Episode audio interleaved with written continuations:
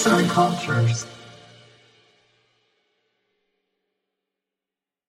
Merhaba sevgili dinleyiciler. Bugün Doğanın Sesine Kulak Ver podcast serisinin ikinci bölümünü gerçekleştiriyoruz. Bu seferki konuklarımız Doğa Derneği'nden Dicle Tuğba Kılıç ve Raziye İçtepe. Hoş geldiniz diyorum. Kısaca ben direkt konuya giriyorum aslında. Öncelikle hani Doğa Derneği'ni bilen kişiler var daha önce duymuş olan kişiler de var. E, biliyorsunuz sosyal medya ve günümüz internetinde bazı şeyler bazı küçük kelimelerle anlatılabiliyor ama kişinin kendini ifade etme şekli, yaptığı şeyi anlatma şekli biraz daha farklı olabiliyor. Ben size Doğa Derneği nedir aslında size soracağım. Doğa Derneği 2002 yılında kurulmuş bir sivil toplum kuruluşu. Temel olarak doğanın haklarını savunmak için faaliyetler gösteren, daha çok kendi uzman ekibiyle çalışmalar yürütürken e, binlerce üyesi ve gönüllüsüyle dayanışma içerisinde hareket eden bir kuruluş. E, ulusal bir kuruluş ancak uluslararası e, platformlarda yer alan, e, dünyanın dört bir köşesindeki doğanın problemlerini dert edilmiş,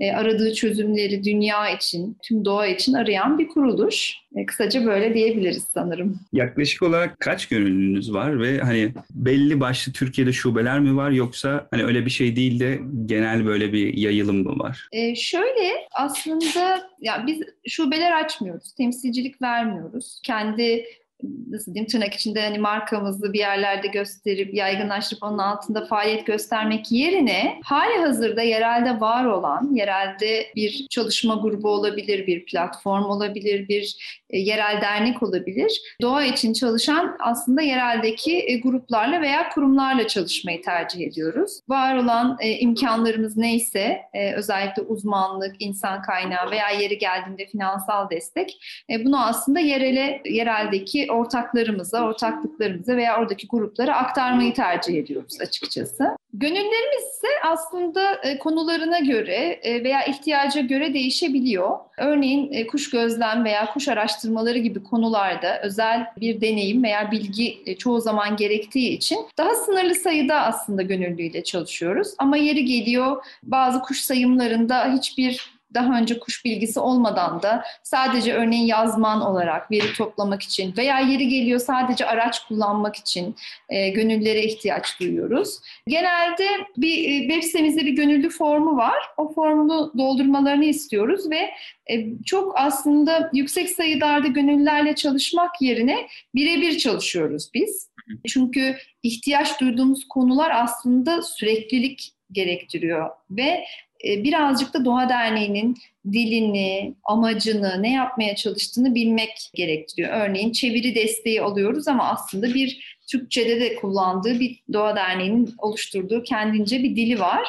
Dolayısıyla örneğin İngilizceden Türkçe'ye çeviri olduğunda da o dili az çok bilen, bizim metinlerimize aşina birisi olması için aslında süreklilik e, oluşturmasını arzu ediyoruz. Bir de tabii doğa okulumuz var, Seferihisar Doğa Okulu. E, bu doğa okul vesilesiyle de daha geniş, sayıları 3000'i bulan bir ağımız var. O ağda zaman zaman e, çok canlanıp bir anda hep birlikte hareket ettiğimiz, özellikle savunuculuk konularında, işte ne bileyim bu bir jeotermale karşı köyümüzde yürüttüğümüz bir mücadele olabilir. Bir başka bölgede ki HES ya da işte termik santrale karşı bir destek gerekiyordur. Oraya kim gidebilir sorusu olabilir. Dediğim gibi çok farklı e, aslında gruplardan oluşuyor gönüllülerimiz. Bir de hiç ortaya çıkmayan, gönüllü formu veya üye formu doldurmayan ancak ya hadi şurada bir ihtiyaç var e, şuraya bir destek atın e, veya işte şuraya CİMER'e yazı yazın, şu kampanyaya imza verin dediğimizde harekete geçen de daha geniş kitleler var. Sosyal medya üzerinden e, 100 binin üzerinde kişiye ulaşabiliyoruz şu anda ve o 100 binin içerisinden e, bir anda çok hızlı mobilize olabilen gruplar var. Onları da gönüllüden saymak e, gerekir herhalde. Onlara da şey diyelim, yüce gönüllüler. Evet. ihtiyaç olduğunda sağ olsunlar. Ben de o vasıtayla sizlerle tanışmıştım. Sen bu yangınlar olsun, depremlerde olsun. Ben de bu arada bir arama kurtarma derneğinde gönüllüyüm ayrıyetten. Mozart Cultures dışında. İnsan gerçekten doğayla ilgili bir şey olduğunda bir şeyler yapmak istiyor ve o yapılan bütün her şey çok iyi niyetli olduğunu düşünüyorum. O zaman Doğa Derneği'nden şu an konuştuğum siz Dicle Hanım ve Raziye Hanım'ı ne yaptığınızı da kısaca öğrenebilirsek sonrasında da asıl konumuza gelebiliriz yavaş yavaş. Tabii. Ben Dicle Tuğba. Ben Doğa Derneği kurulmadan önce de Doğa Derneği'yleydim diyebilirim. o zaman da kuş gözlemcisi olarak Doğa Derneği gibi e, kurumlarda gönüllü olarak yer alarak başladım. E, uzmanlığım değil, aslında e, fizik eğitimi aldım ve doktora da bıraktım hatta bu eğitimimi. Doğa Derneği'nde iş bulduğuma 2003 yılından beri aslında farklı pozisyonlarda veya şekillerde Doğa Derneği ve doğanın haklarını savunmak için çalışıyorum. Şu anda da derneğin yönetim kurulu başkanıyım. Sonrasında bunu ne sorduğumu açıklayacağım size. Raziye Hanım buyurun. Ben de Raziye İçtepe. Doğa Derneği'nde 2014 yılından beri çalışıyorum. Doğa Derneği'nde Doğa Okulu'nda. Halk bilimciyim. Bu konuyla ilgili eğitim aldım. Gelenekler, görenekler, masallar, yemekler, insanın doğayla birlikte oluşturduğu bütün kültür aslında benim ilgi alanıma giriyor. Doğa Derneği'nde doğa kültürü araştırmaları koordinatörüyüm. Bu özellikle insanların doğayla kurdukları bağları nelere yansıtmışlar, masal mı anlatmışlar, şiir mi söylemişler, halı kilim mi dokunmuşlar ya da havayı, doğayı, suyu nasıl okumuşlar, bunu nasıl aktarmışlar bunlarla ilgili çalışıyoruz özellikle. Bu anlamda da gerçekten Anadolu bu anlamda çok zengin. Bir yerde dert varsa dermanının da orada olduğunu gördük bu çalışmalarda. Böyle. Bunu neden sor sordum. Ben de Mozart Cultures adına bulunuyorum. Bizde de yaklaşık 80 tane genç gönüllüler var. 18-24 yaş arası kişiler bunlar. Ve bizim de yaptığımız şey aslında doğayla ilgili direkt değil ama doğayla bağı olan şeyler yapıyoruz. İşte kültür, sanat, bilim, felsefe konularında. Aslında doğadaki gibi değişmeyen o bilgelik var ya, kültür, sanat ve felsefede de var o. Değişmeyen ve iyi ve güzel olan bilgileri bizim yaşıtlarımızla, bizim bizden büyüklerle ve bizden küçüklerle aslında paylaşmaya çalışıyoruz. Onu da şu anın sosyal medyası olan işte gereklilik neyse, önümüzdeki senelerde değişirse ona da ayak uydurarak elimizdeki icatlarla aktarmaya çalışıyoruz. Bu soruyu da aslında benim ekibimdeki ve bizi dinleyen gençlere adına sormuştum size. Çünkü şöyle oluyor. Süreklilikten bahsetmiştik. Gençlerde şöyle bir şey var benim gördüğüm kadarıyla. Bir şeyler yapılıyor. Çok güzel şeyler yapıyorlar. Ama onun sürekli olabileceği düşüncesi onlarda bir korku yaratıyor sanırım. Ben öyle görüyorum. Ve siz de sürekli çok uzun zamandır bu konularla ilgilendiğiniz için özellikle sizlere sordum. Kaç yıldır orada olduğunuzu. Aslında şöyle bir güzelliği var. Uzun bir yoldaysanız ya da uzun bir yola girecekseniz aslında bütün yollar kısa kısa. Farklı sürekli Anadolu'nun yerlerinde çok farklı şeyler yaşıyorsunuz. Yani işte bir gün jeotermale karşı olmak için jeofizik konularını okumaya başlıyorsunuz.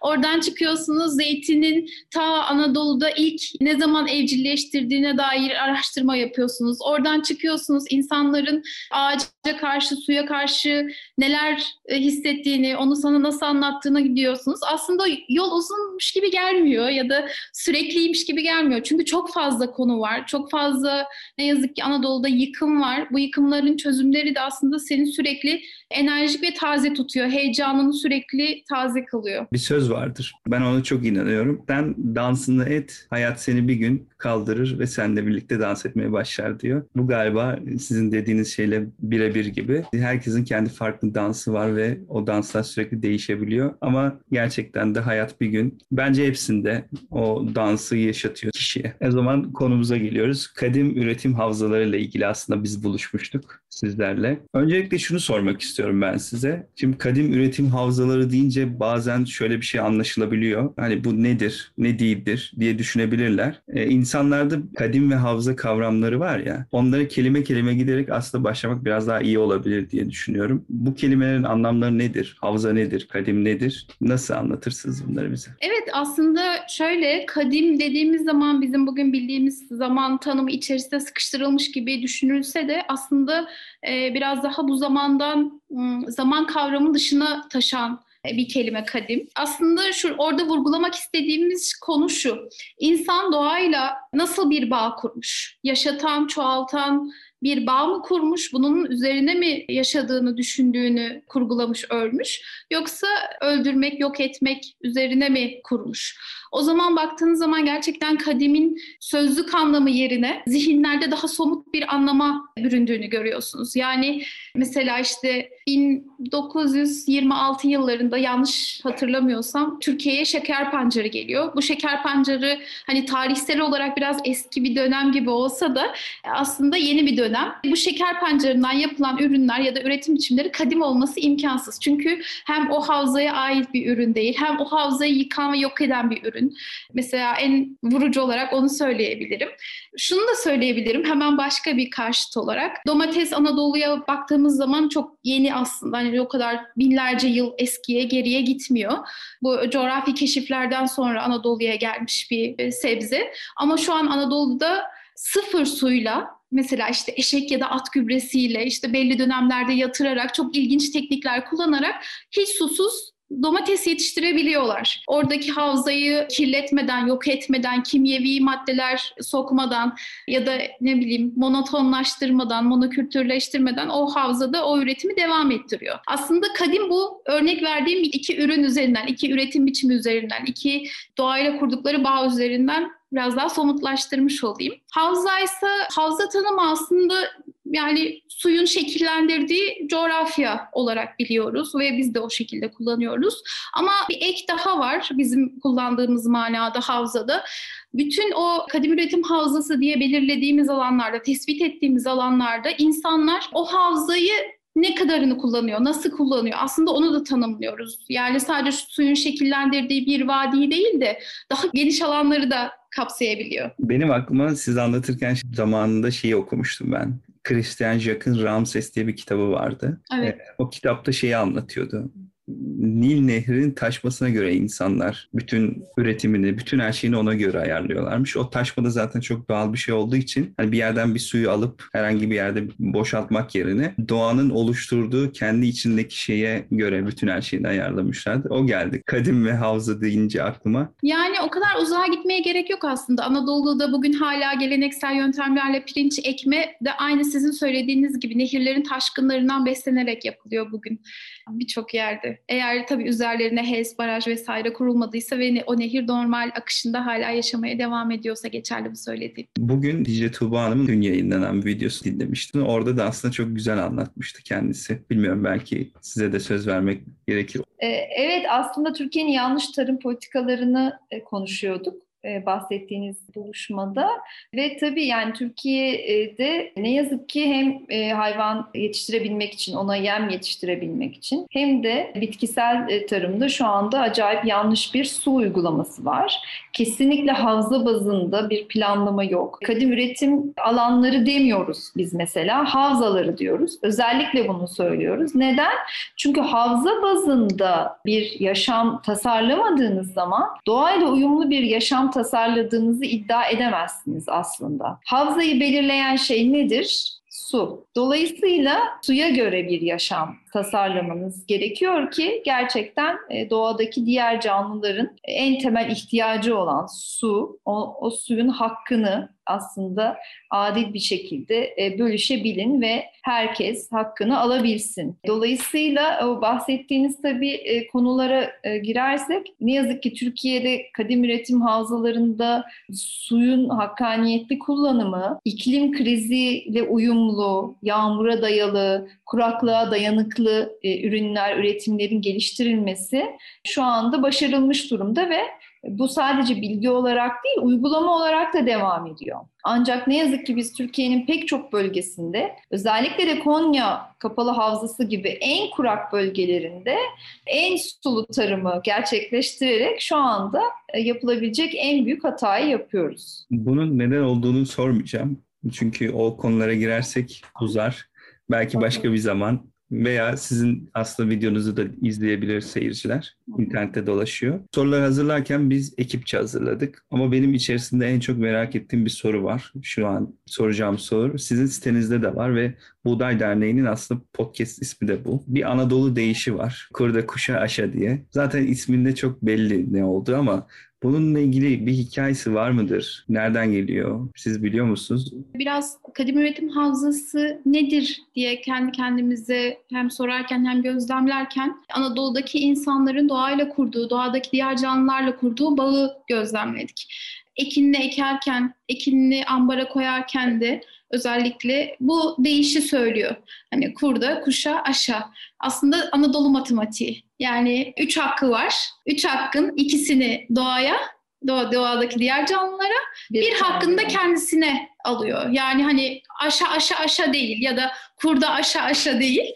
Kurda kuşa aşağı diye o Anadolu matematiğinde yaşayan, üreten matematiğin bir aslında söz hali, değiş hali. Bundan yola çıkarak da aslında kadim üretim havzaları kavramını tanımladık. İnsanın ekosistem içerisinde gıda ihtiyacını, düşünmesini, yaşamasını, diğer bütün işte o faaliyetlerini bir herhangi bir canlı gibi yaptığı, kendini diğer canlılardan ayırmadığı ekosistemler, havzalar. Bir de bu kurda kuşa aşa deyince belki aklımıza sadece ürünleri paylaşmak da gel- geliyor olabilir. Örneğin bir tarladan veya bir ağaçtan ürün alıyoruz. İşte meyve topluyoruz. Onun birini alıyoruz, ikisini bırakıyoruz gibi. Aslında bu Anadolu'da sadece bir hasat için söylenmiş bir söz değil, aynı zamanda yaşamın kendisini anlatan bir söz. Yaşamında da aslında çoğunu doğaya ve doğadaki diğer canlılara ait olduğunu bilip kendinin sadece tek hakkı olduğunu bilerek yaşaması bu. Yani gıda ihtiyacı için, su ihtiyacı için, evini kuracağı yer için. Dolayısıyla hani bu bakış açısı kadim üretim havzaları ve aslında kendi yaşamımızla ilgili pek çok düsturu temsil ediyor ya da ifade ediyor diyebiliriz.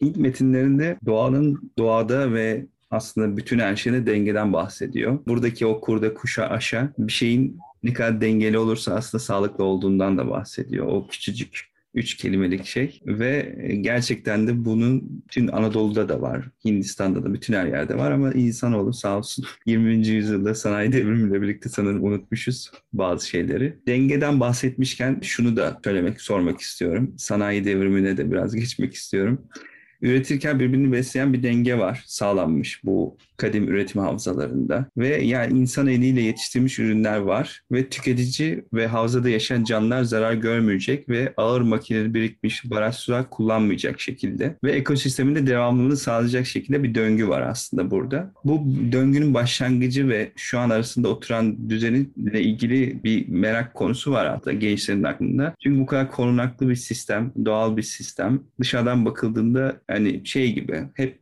vardır ya üretelim, üretelim, üretelim, onu alalım, buraya koyalım, daha fazla üretelim değil de bir denge halinde devam etsin. Hani işlevsiz gibi duruyor ama ve çok da zor gözüküyor. Bu sizin için bu düzen tam olarak nasıl oluşturuldu? Aslında bu anlamda kadim üretim havzalarının bu özelliği çok besleyici bir özellik. Çünkü havzaya baktığınız zaman özellikle havzanın en önemli özelliği işte havzanın toprak ve su kaynaklarının el bağlı olarak şekillendirilmesi lazım. Ağır makinelerle, ağır araçlarla kullanılmaması, içerine girilmemesi lazım.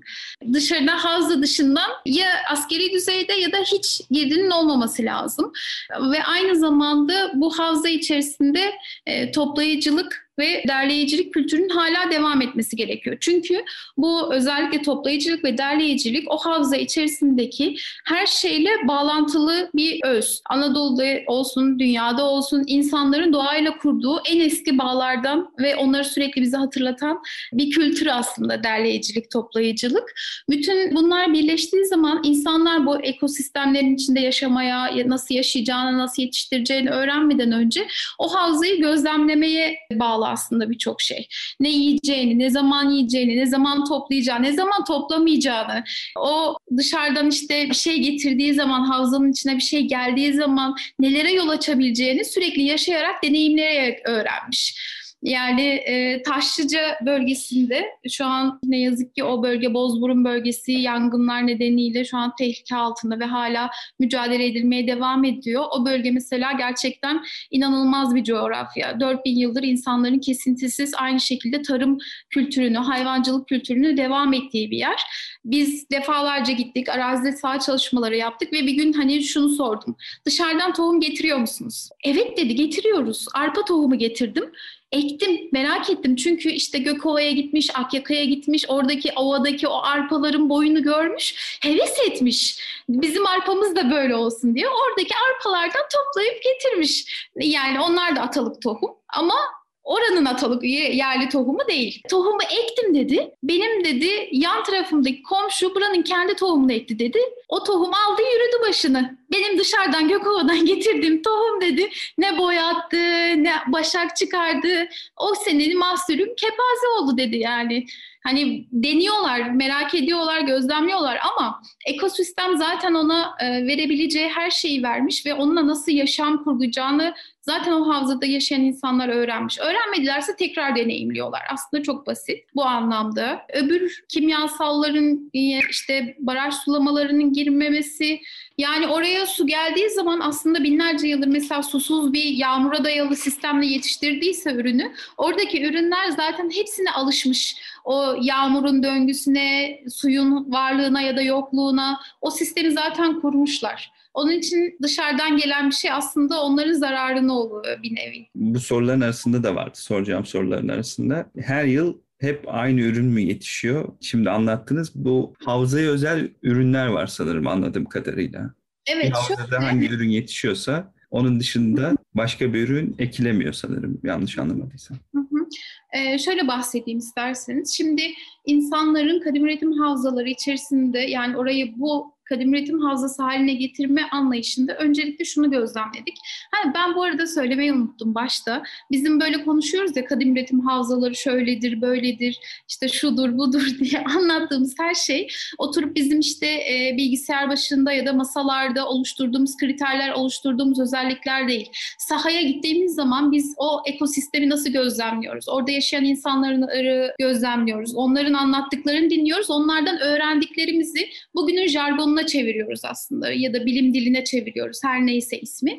O anlamda özellikle bunun da altını çizmek istiyorum. Kadim üretim havzalarında insanlar üretim yapmaya başladığında oradaki ekosistemin kesinlikle zarar görmemesi gerekiyor. Bizim en önemli kriterlerimizden birisi bu. Yani havzayı, habitatı parçalayacak, bölecek, yok edecek üretim desenleri yapmamamız gerekiyor. Eğer Akdeniz bölgesinde yaşıyorsanız Akdeniz ikliminin şartlarının verdiği bitki örtüsünü, habitatı yok edip oraya Karadeniz'den gelen bitkileri, ürünleri ya da hayvan ırklarını o havzanın içine sokmanız aslında habitatı yok etmeniz, ekosistemi bölmeniz demek oluyor. Çünkü hepsinin farklı ihtiyaçları ve hastalıkları, sağlıkları var. Bununla birlikte aslında ekosistemi yok etmediğiniz zaman aslında her şey kendi kendine geliyor. Orada e, eğer siz ekosistemi yok etmediyseniz, onu çeşitli olarak işte kalmasını sağladıysanız üretim esnasında biyolojik çeşitlilik de varlığını devam ettiriyor. Çünkü şu an hani hep insanlar üzerinden konuştuk ama o bölgeyi e, var eden, o ekosistemi canlandıran ve kadim üretim havzalarını gerçekten kadim üretim havzası yapan şey o bölgede yaşayan biyolojik çeşitlilik. Yani oradaki kuşun, sürüngenlerin, ağaç çeşitliliğinin, bitki çeşitliliğinin, yaban hayatının olduğu gibi hala yaşamına devam etmesi gerekiyor. Kesinlikle oradaki üretimlerden bir zarar görmemesi gerekiyor. Aksine yaşamlarını desteklemesi gerekiyor. Şimdi ekosistem çeşitli, bitki çeşitliliği, e, biyolojik çeşitlilik de var işin içinde ve sistem artık yavaş yavaş kendiliğinden kendini doğurmaya başlıyor. Ürün çeşitliliği geliyor. Çünkü işte e, dağın bir yamacı sabahtan akşama kadar güneş görürken bir yamacı görmüyor. Oranın ürünüyle oranın ürünü tabii ki de farklı. Çünkü ekosistem değeri olarak da bakılıyor bu havzalara. Onun için bu havzaların en önemli kriterlerinden birisi de ürün çeşitliliği. Ürün çeşitliliği bu havzanın aynı zamanda hem yaşamsal olarak hem de ekonomik olarak kendini insanların garantiye alma biçimi. Çünkü bir havzanın içerisinde işte tahıl ekiliyor. Yani arpa, buğday, yabani baklagiller, ondan sonra otlar yine onun hayvanların yıl içerisinde tüketebileceği tahıllar. Ondan sonra aynı zamanda meyve çeşitliliği de var. Hala hani hem zamanında taze olarak tükettikleri hem de kurutup yıl içerisinde sakladıkları. Kuru yemiş çeşitliliği var. O yıl içerisinde döngüsünü sağladıkları. Hayvancılık keza ona göre zaten şekillenmiş ve varlığını devam ettiren bir üretim biçimi. Arıcılık bu havzalar içerisinde hala devam ettiriyor kendini. Hani gördüğünüz gibi aslında birçok ürün deseni var. Bu ürün deseninden birisi mesela o sene incir olmadı. Önemli değil badem var. Bademden ekonomik gelirini ve yaşamsal ihtiyaçlarını devam ettirecek. Hepsi yok. Hayvancılık var. Hayvancılık üzerinden devam ettirecek gibi aslında kendini güvence altına almış bir sistem var. Zaten e, hepsi bu sistemi birbirini besliyor biyolojik çeşitlilik, ekosistem çeşitliliği ve ürün çeşitliliği. Belgesel izlemiştim ben. Hiç ilk duyduğumda çok mantıklı gelmemişti ama bir alan var böyle tam yerini hatırlamıyorum ama belgeselde o alanın içerisine yine bir havza gibi bir yer kurt sürüsü sokuyorlar. Kurt sürüsü oradaki canlılarla çok bilindik bir şey zaten. Oradaki canlılarla ilgili birkaç canlıyı işte kendi doğası gereği öğütüyor diyelim. Sonrasında ekosistem kendi kendine düzelmeye başlıyor. Burada şeyi merak ediyorum aslında ben. Kendi kendi bıraktığında zaten sürekli bir şekilde devam eden bir sistem var burada, ekosistem. Bunu Doğa Derneği olarak siz nasıl e, koruyorsunuz ya da dışarıdan bir şey girdiğinde, ekosistemin içerisinde olmayan bir şey dahil olduğunda bu şey de olabilir işte. Demin sorduğum soru var ya işte GDO'lu ürünler ya da zehirli tohumlar ya da toprağa zarar verecek, öldürecek tohumlar da olabilir. O ekosisteme dahil olmayan hayvanlar da olabilir veya herhangi bir insan da bunu yapmış olabilir. Böyle şeyleri tespit edip ya da bu tespit ettikten sonra kriterler nasıl değişiyor? Öncelikleriniz ne oluyor? Öncelikle aslında şöyle bakmak lazım. Bu ya ekosisteme müdahale e, dünyanın hangi bölgesinde bulunduğunuza ve o ekosisteme çok bağlı. Örneğin Anadolu zaten 10 bin yılı aşkın bir süredir insanın yaşadığı, hayvancılık aktif olarak yaptığı, tarım yaptığı. Dolayısıyla biyolojik çeşitliliğin insanın bu üretimleri ve e, yaşamına göre çeşitlendiği, oluştuğu bir coğrafya. Dolayısıyla Anadolu'da örneğin e, bazı ekosistemlerde özellikle de işte yaylalar gibi, meralar gibi, çayırlar gibi veya bozkırların önemli bir kısmı gibi aslında pek çok saymış oldum.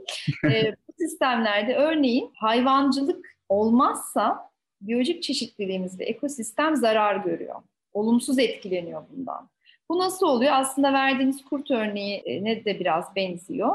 İşte örneğin o örnekte kurt o bölgedeki otoburların vejetasyonu aslında çok fazla etkilemesi, kurt olmayınca çok fazla otobur oluyor. O da aslında bitki türlerini olumsuz etkiliyor. Dolayısıyla sisteme kurdu koyduğunuzda otoburları belli bir sayıda kalıyor. Dolayısıyla bitkilerde belli bir çeşitliliğini korumaya devam edebiliyorlar. Şimdi bizde de e, hayvancılık olması gerekiyor ki aslında o hayvanların otladığı bölgelerde ot çeşitliliği, bitki çeşitliliği devam edebilsin. Her yere e, çayır belli başlı daha agresif, daha yayılan, e, yaygın otlar veya işte çalı bitkileri, ağaçlar gelemesin, açık alanlar oluşabilsin. Böylece bitki çeşitliliğimiz korunabilsin. O bitki çeşitliliğine gelen kelebek çeşitliliğimiz ve onun gibi diğer arı, böcek türleri olabilsin. Ve aslında besin zincirini düşündüğümüzde de özellikle yırtıcı türler hem e, kurt gibi memeliler hem de kuş türleri, kartal, akbaba gibi türlerin çeşitliliği ve yaşam döngüsü devam edebilsin. Dolayısıyla aslında sorunuzun cevabı bayağı kompleks sistemleri bilmek ve bu ilişkileri ve tarihsel olarak Anadolu'yu iyi bilmek aslında gerektiriyor. Biz de bunları bir yerlerden aslında hani sadece okuyarak değil hem gözlemleyerek hem dünyadaki hem Türkiye'deki araştırmalar hem kendi çalışmalarımız sayesinde anlıyoruz. Dolayısıyla tabii bu hassas bir denge. E, bir yandan da bahsettiğiniz gibi çok fazla şu anda ekosisteme dışarıdan müdahale var. Yani binlerce yıl buradaki ekosistemleri ve biyoçeşitliliği destekleyecek, e, doğayı yaşatacak, çoğaltacak şekilde yaşamışken birdenbire son e, özellikle 60-70 yılda o ekosistemleri küçültecek, parçalayacak, biyoçeşitliliği azaltacak şekilde ne yazık ki e, müdahaleler var. E, bunun da en hızlı tespiti kuşlar. Kuşlar gösterge türler. Dolayısıyla bir bölgede yanlış giden bir şeyi en hızlı anlamak için örneğin işte suda bir analiz yapmak, toprakta analiz yapmak, günlerce işte bir takım bitkileri, işte diğer hayvanları tespit etmek yerine e, belli başlı aslında belli bir ekosistemdeki ki yaşamı, o yaşamın kalitesini aslında temsil eden birkaç tane kuş türü belirleyip sadece onları izlemek bile iyiye mi gidiyor, kötüye mi gidiyor bize çok hızlı analiz yapma şansı veriyor. Biraz da bu nedenle aslında kuş odaklı çalışıyoruz açıkçası. Aklıma ne geldi biliyor musunuz? Dipsiz Göl'de de sağ olsun 10 bin yıllık bir gölü boşaltıp altın için sonrasında onu tekrar doldurup gerçekten onun tekrar düzelebileceğine inanmak. Tabii ki yine kurudu kuraklıkta. Yani o hiçbir e, şekilde düzelmeyecek değil mi? Yani Öyle çok, yakın çok zamanda. Ya ve düzelmesi için ya çünkü su yüzeyde gördüğümüz bir şey değil. Yüzeyde gördüğümüz suyun çok küçük bir kısmı o, olan olayın çoğu yer altında aslında gerçekleşiyor. Dolayısıyla e, yukarıda yaptığımız bir e, müdahale e, içerideki de yaptığımız başka değişimlere neden oluyor bir silsile halinde. Belki düzeltilebilir çok iyi bir e, ekoloji bilgisiyle. Bizim yaptığımız hata şu, bizler e, Türkiye'de aslında dünyanın pek çok yerinde ne yazık ki böyle. E, özellikle 1950'lerden 60'lardan beri su e, sadece bir e, hacmiyle hesaplanan e, bir sıvı muamelesi yapılıyor ve suyla ilgili her şeyi mühendisler karar veriyor ve ne yazık ki verebilir bu arada. Ama bu mühendislere hiçbir ekolojik bilgi, eğitim, doğanın döngülerine dair hiçbir eğitim verilmiyor. Verilmediği için mesela aynı yanlış şu an Tuz Gölü'nde de yapılıyor. Geçtiğimiz ay bu seneki en az 5000 çift flamingonun en az 2000-3000 olması gereken yavrularının neredeyse tamamı öldü. Dolayısıyla neden öldü? Kurutulduğu için öldü Tuz Gölü. Ve şimdi onu kurtarmak için ne yapılıyor? Mühendislerden bir heyet oluşturuldu. Göle nereden su getireceğiz diye e, bir eylem planı yapılıyor hiçbir ekolog, hiçbir biyolog davet edilmiyor. Yani e, çünkü o suyu getirdiğin yerde belki başka bir kuş türü için katastrofik bir şeye neden olacaksın. E, ne yazık ki e, yani sorunların kaynağı da çözümleri de aynı yanlışla devam ediyor Türkiye'de. Teşekkürler bu açıklama için de. Özellikle çok yorum yapmak istemedim ama inşallah ya bu konularla ilgili ya bilmiyorum benim aklım almıyor. Bu, benim yaşımdaki gençlerin de çok fazla almıyor. Çünkü aramızda konuşuyoruz böyle konuları. Şey gibi bizim ülkede sadece doğayla ilgili değil de genel olarak öyle bir kanı var. Günü kurtarma kanısı diye bir şey var. Yanlış bir düşünce. Herkesi düşün günü kurtarmak için aslında yarınını feda ediyor. Ama ilerledikçe o günü kurtaramayacaksın hiçbir. Dolayısıyla şey. hep daha zor bir gün kurtarma yaşamak zorunda kalıyor. Ve daha zor günler yaşamak zorunda kalıyoruz hepimiz. Yani şey suyla ilgili konuşmuştuk bir, birkaç tane uzmanla. 10 yıl içerisinde içme suyu, insanların hayatında kullandığı tatlı su geri dönülemeyecek bir noktaya gelecekmiş. Ve şu anda sadece yapabileceğimiz şey yavaşlatmakmış onu. Hani bunu bile bile insanlar neden bu suları sürekli bir şekilde ve hiç şey olmadan harcıyorlar bilmiyorum. Bunu e, araştırmaları gerekiyor bence. Ben de ekoloji konularıyla ilgilenmeye başladım da ilk başta suyla başladım. Ve konuları okudukça okudukça okudukça yani atıyorum bir su çeşme gördün diyelim. Zaten hani çok böyle şey değil. Yine yapıyordum ama bu sefer bilinçli olarak yapmaya başlıyorsun ya da o işte su ayak izi konusu gerçekten benim bilmediğim bir konuydu. Özellikle onu çok okumuştum, çok araştırdım. Hala da devam ediyorum. Sadece okumakla kalmamak gerekiyor. Bence yapılan en büyük hata bu. Bunu uygulamak gerekiyor ve çevrendeki kişilerle de paylaşmak gerekiyor sanırım. İnşallah gençler bu konularda biraz daha duyarlılar en azından. Evet. Onu görüyoruz. Kadim üretim havzaları içerisinde özellikle insanlarla suları konuştuğunuz zaman suyu, yağmuru, bu döngüyü konuştuğunuz zaman gerçekten e, yani denizin kıyısında ya da işte bir gölün kenarında ya da bir akarsuyun kenarında yaşamaları onlar için şey değil işte suyu hor kullanmak gibi bir seçenekler hiçbir zaman yok. Gerçekten hepsini işte çok dikkatli gıdım gıdım kullanıyorlar. Bu anlamda da hani bir diğer kaynak da oradaki yaşayan insanlar. Kadim üretim havzaları içerisindeki Anadolu'daki insanlar. Onları izlemek, gözlemlemek de gerçekten iyi bir kaynak, iyi bir referans. Suyu nasıl kullanmamamız gerektiğine dair ya da e, bayağı şey yani iklim kriziyle mücadele iyi zaten yapmışlar da hani biz onlardan oturalım feyz alalım diye. E işte gidiyorsunuz yağmur suyunu hasat edip evindeki bütün o ihtiyaçlar için kullanan sistemler mevcut. Yani yüzlerce yıldır bu şekilde yaşamışlar ve hala yaşamaya devam ediyorlar. Ya da bakıyorsunuz bütün havzasını e, yağmur suyunu en fazla oradaki dağda taşta ağaçlarında nasıl oyalayabilirim, nasıl daha fazla faydalanabilirim şeklinde kurgulamış. Ama suyun önünü kesmeden, engeller koymadan, suyun tekrar deresine, denizine kavuşmasını öngörerek yapmış bütün her şeyi. Kadın bilgelik, Anadolu bilgeliği ya da doğa bilgeliği. Doğa insana çok şey öğretiyor gerçekten. Sizin bu çalışmanızdan bahsetmişken orada verdiğiniz bir emek var aslında. Bu emek bir sistem aslında ve şeyi görmüştüm ben sizi araştırırken. Bu havzalarla ilgili bir koordinatör aranıyor diye bir ilan gibi bir şey vardı. Ee, hazır onu görmüşken bu soruyu da gerçekten merak ediyorum. Bunu niye soruyorum? Aslında bu sebeple söylüyorum çünkü dinleyiciler neden sorduğumuzu bilsinler diye. Bizim içerisinde özellikle gençlerde bu konularla ilgili gerçekten eğilim var ve bu konularla ilgili bir şeyler yapmak istiyorlar. Hem bireysel olarak hem bir topluluk olarak hem de bir kuruma gidip kurumda bir gönüllü olarak bir şeyler yapmak istiyorlar. E, ve bu süreçlere dahil olmak istiyorlar. Bu kişilerden, gençlerden özellikle hani gençler diyorum ama diğerleri de olabilir ama ben özellikle gençlerle ilgileniyorum. Bu kişilerden bir beklentiniz var mı? Dahil olabilirler mi? İşte Doğa Derneği'ne ya da işte havzalarla ilgili özellikle gelmek isteyen biri varsa bir aradığınız kriter vardır elbette. Bunları öğrenebilir miyiz acaba? Yani aslında kadim üretim havzaları ile ilgili bu çalışmalar e, görece çok yeni. E, dolayısıyla özellikle akademik çalışma yürüten e, arkadaşlarımızın bu havzalardaki yaşamla, üretimle ilgili teknik konu, ya bu bir mühendislik çalışması da olabilir, hı hı. E, bir sosyolojik çalışma da olabilir.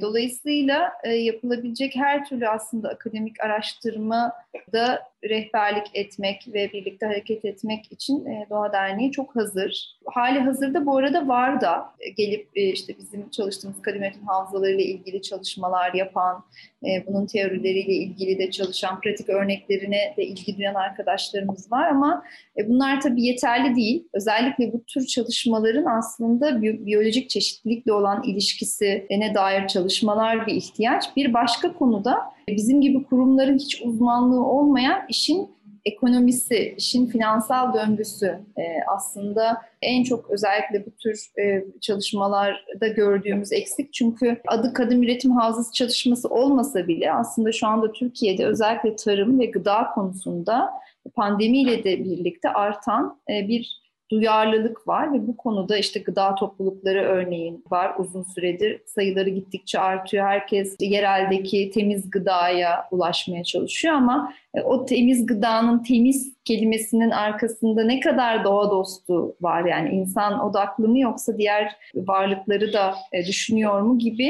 E, bunları bunları çalışmak bile bir başka şey. Yani bir gıda topluluğunun bu konuda dert edinmesi kendine böyle kriterler de koymasını sağlamak da bir çalışmadır örneğin. Tabii her bu konuyu ben merak ediyorum gelip bir şey yapmak istiyorum e, diyene yetişme şansımız da yok. Biz evet. çok e, aslında küçük bir uzman grubuz ve e, bizlerin rehberliğine veya desteğini alıp kendisi belli bir işi yüklenmeye hazır arkadaşlarımızın kapısı, kapımızı çalmasını öneririm açıkçası. Söylediğiniz o birebir çalışma gerçekten evet dediğiniz gibi 15-20 kişi, 80 kişi, 100 kişi baş edilemeyecek bir kalabalık. Bir de tabii şöyle bir şey var. Şimdi yaşadığımız çağın belki de her şeyi çok fazla sunuyor ve çok kolaylıkla sunuyor olmasından kaynaklı.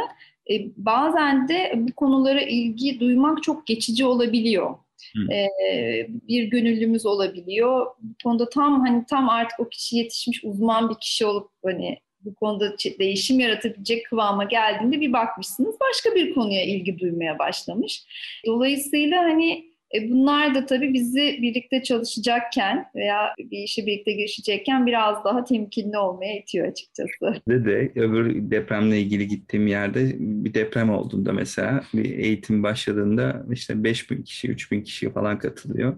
O işte bir yıl sonra 100 kişi falan düşüyor. En son 2-3 kişiye falan kalıyor gerçekten sürekli ve bilinçli olmak biraz zor. Dediğiniz şeye çok katılıyorum. Hani her şeyin hem hazır olması hem de ulaşılabilir olması şey gibi arı gibi herkesi o bir ondan polen alayım bir şuradan polen alayım diye bilinçli ve sürekli olmak sanırım kilit nokta ve sorumlulukların arkasında durmak gerekiyor. Konularla çalışmak bunlar tabii hani insanın hayatına gerçekten ciddi anlamda katkı sunan ve hayatımıza anlam veren konular. Oldukça keyifli, aynı zamanda üzücü bir alanda çalışıyoruz. Ve gerçekten hani bir adanmışlık ve bir süreklilik gerektiriyor. E, dolayısıyla aynı güzelmiş gideyim birazcık da ben takılayım ama uygun değil ne yazık ki çalıştığımız alan. Onu söylemiş olayım. Şeyde de Buğday Derneği ile daha önce yaptığımız röportajda da oradaki arkadaş da şeyden bahsediyordu. O da Kaz Dağları'ndaymış. Burası diyor bo- bomboş arazilerle doldu diyor. Bomboş evlerle doldu. Çünkü beyaz yakalıların öyle klişe bir hayali var. Bir toprak, bir şey alayım, bir ev alayım, şöyle yapayım, böyle yapayım. Zaten onların yüzünden fiyatlar da artmış. Araştırıyorum, bakıyorum merak ettiğim için. Yerde öyle. Şey diyordu. Ya önce bir gidin, deneyin. Sonra ne alıyorsanız alın. Gerçekten bunu istiyor musunuz, istemiyor musunuz bir karar verin. Sonra alın araziyi. Yoksa burası bomboş duruyor diyor. 10 yıl, 5 yıl, 20 yıl. Ve gittiği yere de ne yazık ki o şehirdeki kötü zihniyle gidiyor herkes. Ve dolayısıyla var olan hani ekosisteme zararı sormuştun ya biraz önce. Evet. İşte bu yani çok iyi niyetli de olsa ya gideyim biraz organik tarım yapayım Kaz Dağları'nda diye bir yer alıp sonra bir güzel orayı düzleyip etrafını çevirip kuyu açıp sulamaya başlayıp yaptığında bütün ekosistemi yok mahveden bir şeye dönüşüyorsun. Hiç istemesen ve farkında olmasan bile. E, dolayısıyla hakikaten önce gitmek, denemek, gözlemlemek yani bir yaşamın parçası olmak demek aslında kırsala gitmek. Böyle bakmak lazım. O yaşamı tanımadan, bilmeden gidip kendi şehirdeki bilgilerimizle ve sınırlı dağarcığımızla bir yaşam kurmaya çalışmamız e, bazen gerçekten çok ölümcül sonuçlara neden oluyor. Çok sevdiğim bir söz var. Onu sizinle paylaşayım konuyla alakalı. Diyor ki cehenneme giden yol iyi niyet taşlarıyla bezenmiştir. Aynen öyle. O yüzden bir şey yapmadan önce cehenneme mi gidiyor gitmiyor mu? Şimdi bunu filmde çok güzel işlemişler Star Wars filminde. Doğru. Darth Vader'ın nasıl Darth Vader olduğuyla alakalı.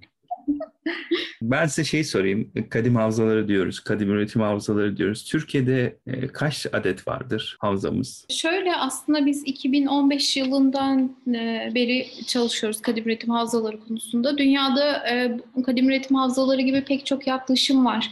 İşte FAO'nun küresel öneme sahip tarımsal miras sistemleri var, GIAS diye bilinen ve Türkiye'de bununla ilgili yavaş yavaş çalışmaların başlatıldığı bir yaklaşım. Özellikle tarımsal biyoçeşitliliği koruma altına almaya ve insanın gelecekte gıda krizini bir nebze de olsa önlemeye çalışmak amacıyla yapılıyor çalışmalar. Bir diğer taraftan yine Satoyama Japonya'da ortaya çıkan SELPS e, sosyoekolojik üretim alanları olarak çevrilen SELPS yaklaşımı var.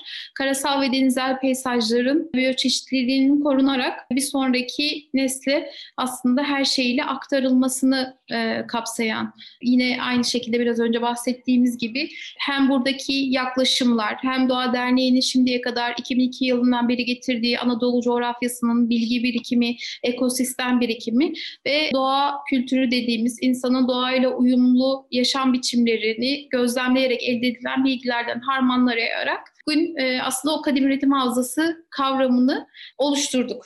Bir, bununla beraber Datça bölgesinde bir çalışmamız oldu. Datça bölgesinde Taşlıca, e, Bozburun bölgesinde çok özür dilerim. Taşlıca Kadim Üretim Havzası. Seferihisar Orhanlı Vadisi'nde yine İzmir Orhanlı Vadisi Kadim Üretim Havzası. Bu bizim ilk önce çalıştığımız ve en derinlikli bildiğimiz alanlardan ikisi. Daha sonra 2020 yılında İzmir Kalkınma Ajansı'nın desteğiyle beraber bu e, özellikle İzmir'in kent çeperine yakın, merkezine, kent merkezine yakın öncelikle hemen işte yok olma tehlikesiyle nasıl diyeyim hemen kaybedilecek alanlar olarak gördüğümüz potansiyel kadim üretim havzaları alan çalışması yaptık. Bu esnada da İzmir'in hemen kent çeperinde yaklaşık 6 kadim üretim havzası tespit ettik. Bu kadim üretim havzaları çalışması e, hani bugün sayılarla veriyoruz ama ilerleyen dönemlerde İzmir'in bütün kadim üretim havzası yani kırsalındaki bütün kadim üretim havzalarını tespit etmekle ilgili çalışma planlarımız var.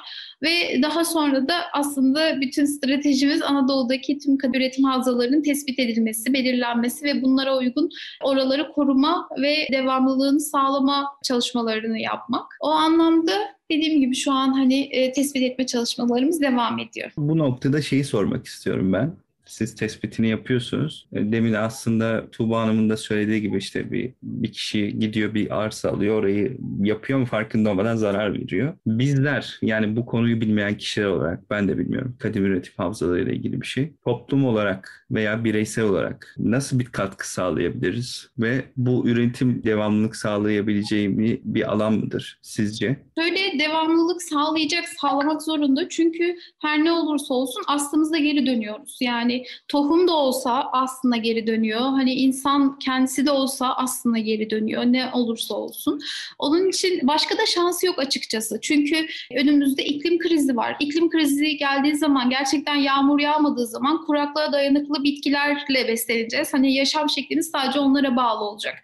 Ya da gerçekten işte çok az su olacak ve gerçekten insanlar hani su hasadını yapmayı bilenler o suyu alabilecek. Hani biliyorum anlatabiliyor muyum ama bu anlamda da yani, eğitim havzaları içerisindeki aslında ekonomik modellemeyi de kurgulayabiliyorsunuz. Yani o havzaya biraz önce de bahsettim. Bir sürü ürün çeşitliliği var. O havzanın bu ekosistemine uygun olarak ürün çeşitliliği gerçekten hak ettiği değerden pazarlandığında ya da üretilmeye devam ettiğinde aslında o bölgedeki üretim anlayışının bilgisiyle beraber, o havzayı kullanma bilgisiyle beraber devam ediyor ve bir sonraki nesle de itibar sağladığı için ekonomik manada bu e, bilgi de aktarılmış oluyor.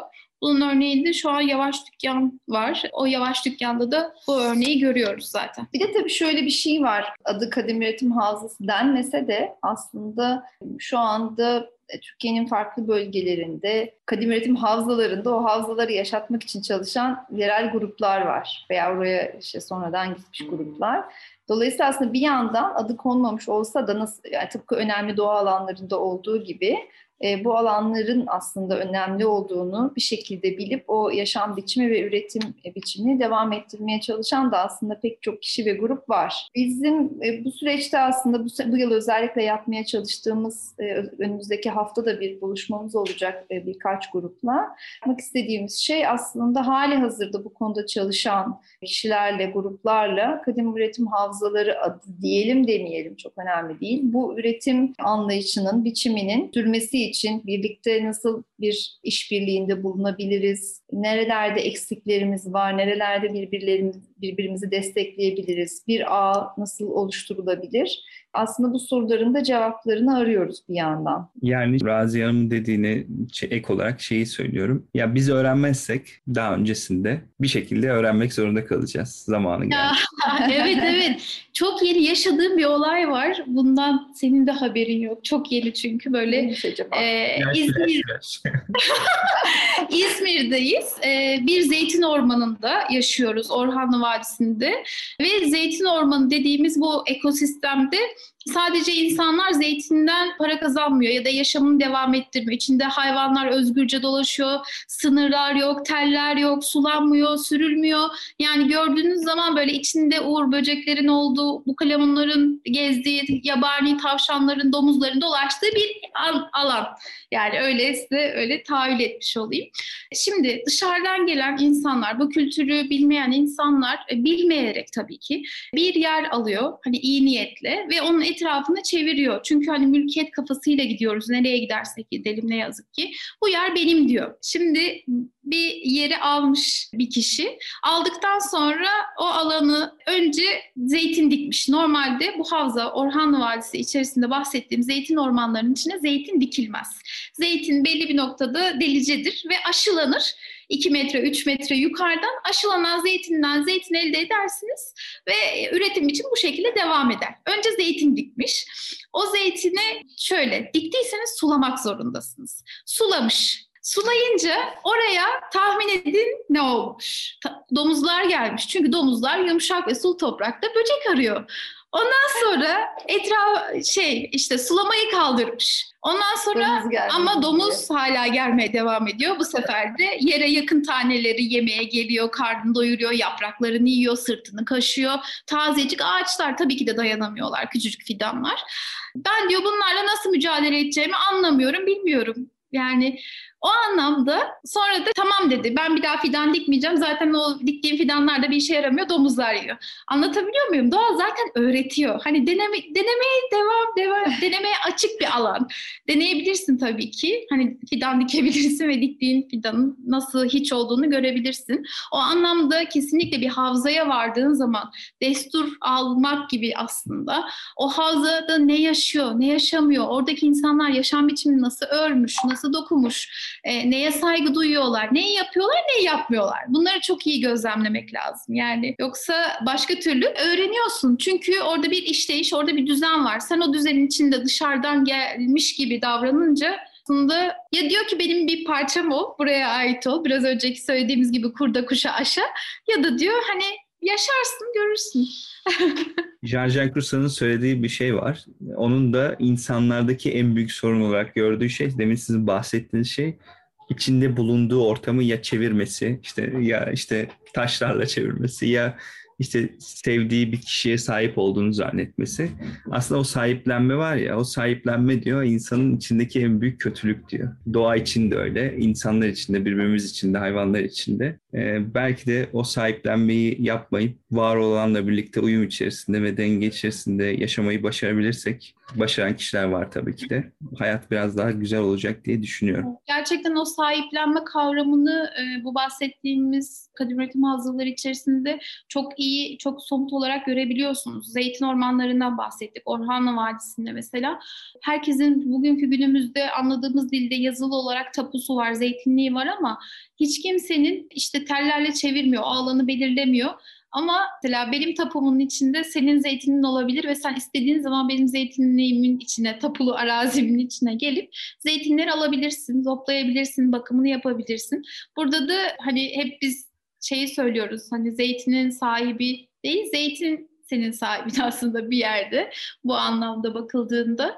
Taşlıca bölgesinde de yine aynı şey geçerli. O havzanın içinde de herkesin arazileri, alanları var ama belli dönemler o alanlar bütün hayvanlara açılıyor mesela. Kimin hayvanı var, kimin tarlası var o şeye bakılmadan. Çok güzel. Sizin de çok zamanınızı almak istemiyorum açıkçası. Bir klişe vardır. Üzümü niye bağını sorma diye. Biz de üzümü yemeden bağını sormayı denedik birazcık bu podcast serisinde. Özellikle bizim gibi gençlere, bizim gibi dediğim aslında biraz böyle Y kuşağından, Z kuşağı. Kuşakları söylüyorum çünkü hani çok kuşakların şeylerinden değil de tam olarak belli olsun diye söylüyorum. 90'ların altında olan kişilerde. Söylemek istediğiniz bir şeyler var mıdır? Aslında son sözleri size bırakmak istiyorum ben. Bu kadar yıllar içerisinde doğayla iletişim halindesiniz, uğraşıyorsunuz, gönüllü, insanlarla iletişim halindesiniz. Biz biraz böyle şehirden katılıyoruz, okuyabildiğimiz işte 3-4 günlük gidebildiğimiz kadar biliyoruz ama siz direkt konunun içerisindesiniz. Bize ne söylemek istersiniz? Gençlere özellikle? Yani şöyle e, tabii şimdi belki işte biraz pandemi koşulları e, veya kendi imkanlarımız nedeniyle dediğiniz gibi çok fazla yolculuk yapılamıyor olabilirsin, olabilir.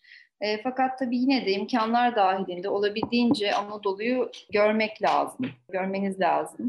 Doğa Derneği'nde de mesela yeni nesil çalışanlarımızın pek çok, Anadolu'nun pek çok yerini görmemiş olmasının eksikliğini biz örneğin yaşıyoruz. Bir yandan tabii Anadolu çok hızlı yok ediliyor, çok hızlı değişiyor. E, yok edilmeden görmek de gerekiyor. Bu tabii yani bizim böyle kişisel zevkimiz için değil ama neyi kaybettiğimizi ve nasıl kaybettiğimizi bilirsek tekrar nasıl geri getireceğimizi de daha kolay arar buluruz. E, dolayısıyla tabii ne kadar mümkünse Anadolu'yu ve Anadolu kırsalını görmek, olabildiğince fazla önemli doğa alanını görmek, olabildiğince e, bu kadim üretim havzalarını, yani doğayla birlikte, doğayla uyumlu yaşayan üretimleri bilmek. Son hayatta olan nesil ne yazık ki pandemiyle de çok hızlı ölüyor. E, bu nesil aslında çok şey biliyor. Toprakla olan üretimimize dair, doğayla olan ilişkimize dair onları anlamaya çalışmak, bilmek, dinlemek. Bunun için e, belki de sadece gidip anneannelerimizi, dedelerimizi, e, büyüklerimizi bile dinlemek, onlara sorular sormak, onların zihnini anlamaya çalışmak önemli bir şey. Ve kendimizi tabii sınırlamamak lazım. Yani doğa gidilen bir yer değil. Öncelikle kafamızdaki bu doğaya gitmek kavramıyla mücadele etmek gerekiyor açıkçası. Zihinlerimizi bu konuda kendimizin doğanın bir parçası olduğunu bilmek, kendi doğamızı sonuçta genç bireyler aslında daha az kirlenmiş, daha az müdahale edilmiş beyinlere sahipler. E, dolayısıyla kendi içimizdeki doğayı da anlamaya çalışmak önemli. E, bu konuda bu evimizin yanındaki bir ağacı anlamaya çalışmak, onun dört mevsimini gözlemlemekle de olabilir. Ben başka doğayla ilişkimizi sorgulayan bir e, filozofu anlamaya çalışıp derin okumalar yapmak da olabilir. Çok farklı aslında kendi içimizde yolculuklar gerektiriyor bu. bir yerden başlayıp bu konuda olabildiğince e, en kritik şey insanın kötü bir şey olduğu inancı yerine insanın e, doğanın aslında bir parçası olduğu ve e, doğadaki tüm iyiliklere anlayabileceği, dolayısıyla kendini de davranışlarının da ilişkilerini de iyileştirebileceğini kabul etmekle e, başlamak lazım diye öneriyorum. Teşekkürler. O zaman Razi Hanım'a da sorayım ben aynı soruyu. Aslında ben de benzer fikirlerimi söyleyecektim. Gerçekten bu pandemi döneminde özellikle deneyim sahibi olan, doğa, doğayı gözlemlemiş, birbirleri arasındaki ilişkileri çözmüş, bütün o bağı kurmuş kişilerin hani yavaş yavaş hani o nesil gidiyor ve bir taraftan da o kadar kıymetli bağlar ki biraz önce bahsettiğim örnekte olduğu gibi biz tekrar keşfetmek zorunda kalacağız. Eğer o bağlara sahip çıkmazsak, o bağları kayıt altına almazsak ve yazmazsak. Hatta çok hoşuma gider o benzetme. Sürekli de kullanırım. Anadolu'daki bu e, o bağı kuran insanlar o kadar kıymetli ki her biri bir İskenderiye kütüphanesinin ölmesi, yanması gibi düşünün. Hani o kadar bilgiye ve tecrübeye sahip, hayatı çok kolay, çok basit şekilde yaşamamıza, oradaki bütün o doğanın bir parçası olmamızı böyle çok basit ve sadelikle yaşayan insanların o bilgi dilini kaybetmememiz gerekiyor. Göz ardı etmememiz de gerekiyor. Evet. Çok teşekkürler bu davetimizi kabul ettiğiniz için, zaman ayırdığınız için çok teşekkür ediyorum. Dediğim gibi biz de Mozart Cultures topluluğu olarak bu konularla ilgili gerçekten hani şu an podcast yapıyoruz ama dijital dergimiz var orada da yer veriyoruz. Sizin de eğer bizle ilgili, gençlerle ilgili bizim de ulaşabildiğimiz bir kitle var işte 500 bin, 600 bin kişilik. Eğer bir şey olursa seve seve her zaman yardımcı olmak isteriz, duyurmak isteriz. Belki yine podcast olabilir, başka şeyler de olabilir. Yani artık biz de Doğa Derneği olarak olarak bir şeyler yap yapmaya hazırız. Mozart Çok sağ olun, çok teşekkür ederiz. O zaman ederiz. tekrar görüşeceğiz. Olur, vallahi çok sevinirim. Teşekkürler tekrardan katıldığınız için. Sağ olun, biz teşekkür ederiz.